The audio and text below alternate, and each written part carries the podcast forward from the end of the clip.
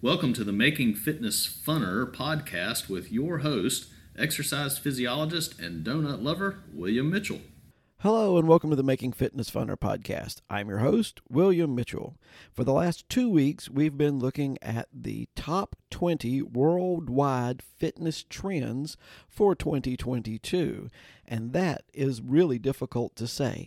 Anyway, this week, we're going to continue the list and hopefully finish it up next week with the number one. So, we're going to hopefully get six through two done today. All right, the first one, number six. It is one that is near and dear to me. It is personal training. Now, all sorts of things enter people's head when you hear personal training. Uh, a lot of people think of somebody there screaming at you, telling you what to do, etc. Um, personal training, there's a variety. You can find a personal trainer that fits your style and one that fits your budget. So, you know, don't use those as excuse as reasons not to get a personal trainer.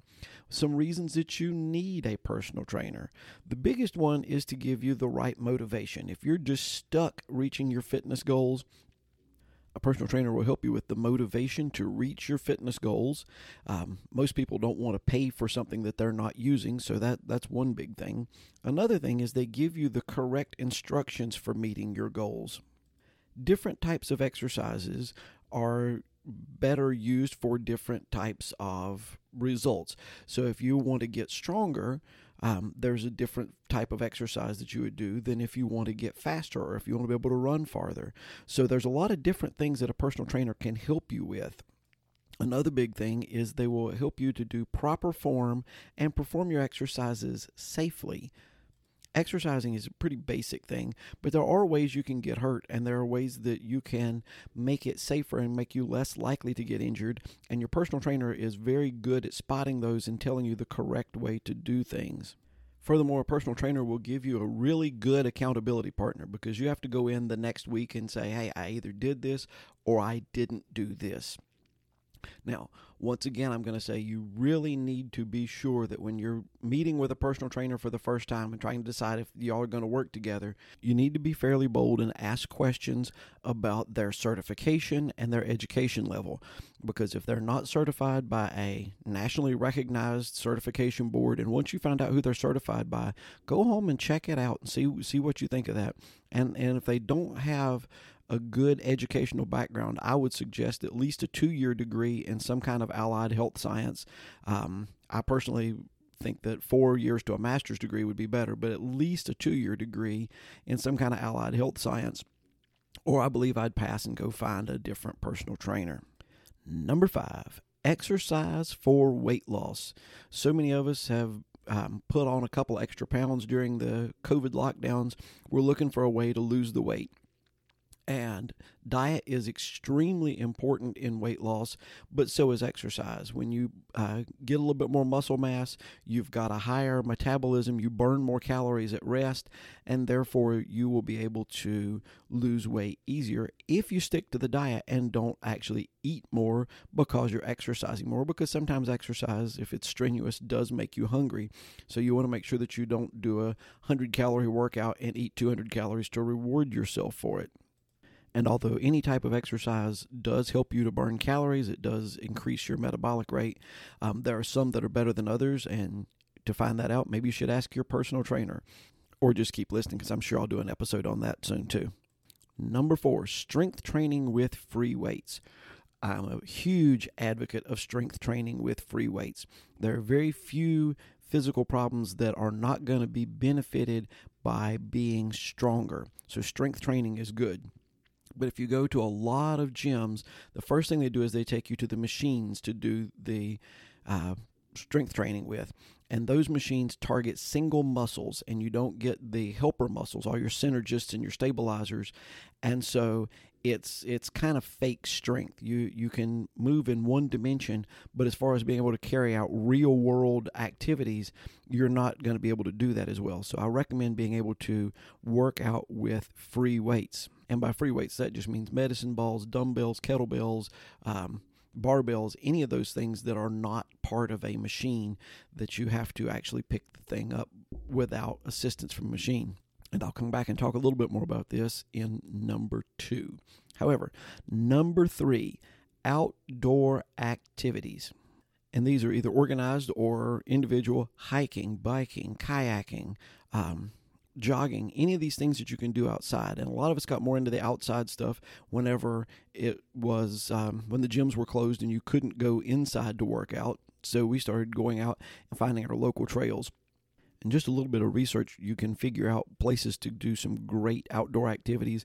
I mean, of course, there's your local park. If you're looking for something a little more exciting or exotic, you can find, if you like to hike, you can find hiking trails online. Make sure you're careful as to who you take advice from on hiking trails.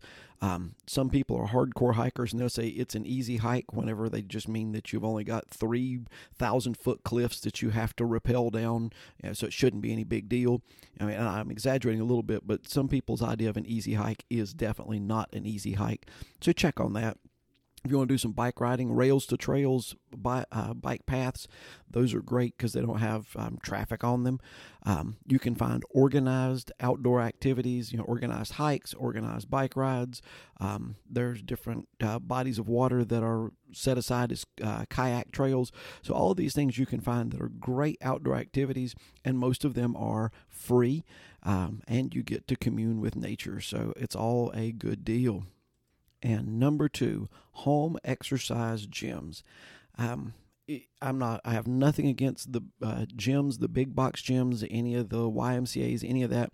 However, if you look at how much you're paying for that, and you start investing that much in your own home gym equipment each month, you can get a really nice home gym in a couple of years. And I said that I would tie this in with number four strength training with free weights. I recommend you get a good dumbbell collection and a good weight bench. It, this is if you've got some place you can put it. if you're in a small apartment, uh, all bets are off. But if you've got a place to put this, start off with some dumbbells, a weight bench, um, some instruction from a personal trainer to tell you how to use this.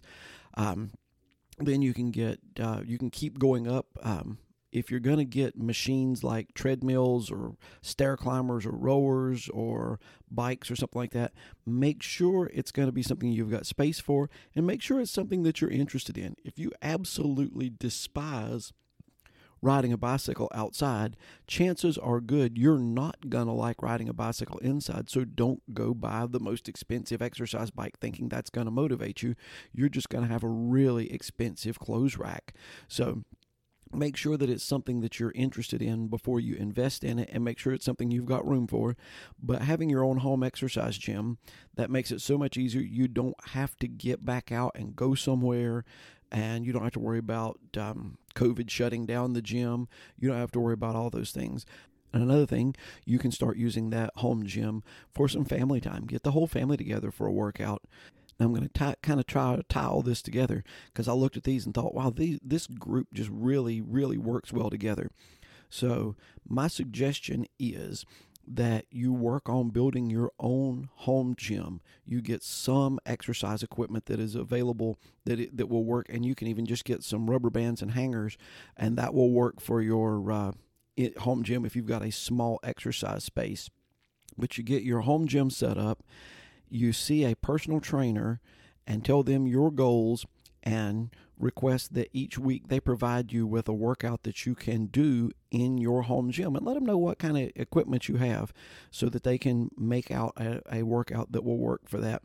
And also that you use this to propel you to doing some of these outdoor activities so until next week when we look at the number one worldwide fitness trend for 2020 and how you can use it to make your fitness journey a little funner. I hope that you can take all of these things that we talked about today, apply them, and use them to make your fitness journey just a little bit funner. I hope you've enjoyed this episode. If I've said anything that you thought was enjoyable or worth sharing, Please refer this to a friend so that they can have more fun in their fitness journey. Also, please remember to subscribe and like the podcast. As always, I'd like to thank One Accord for the bumper music and Paul Sink for the great intro work. And I hope you'll join us next week as we try to make fitness funner.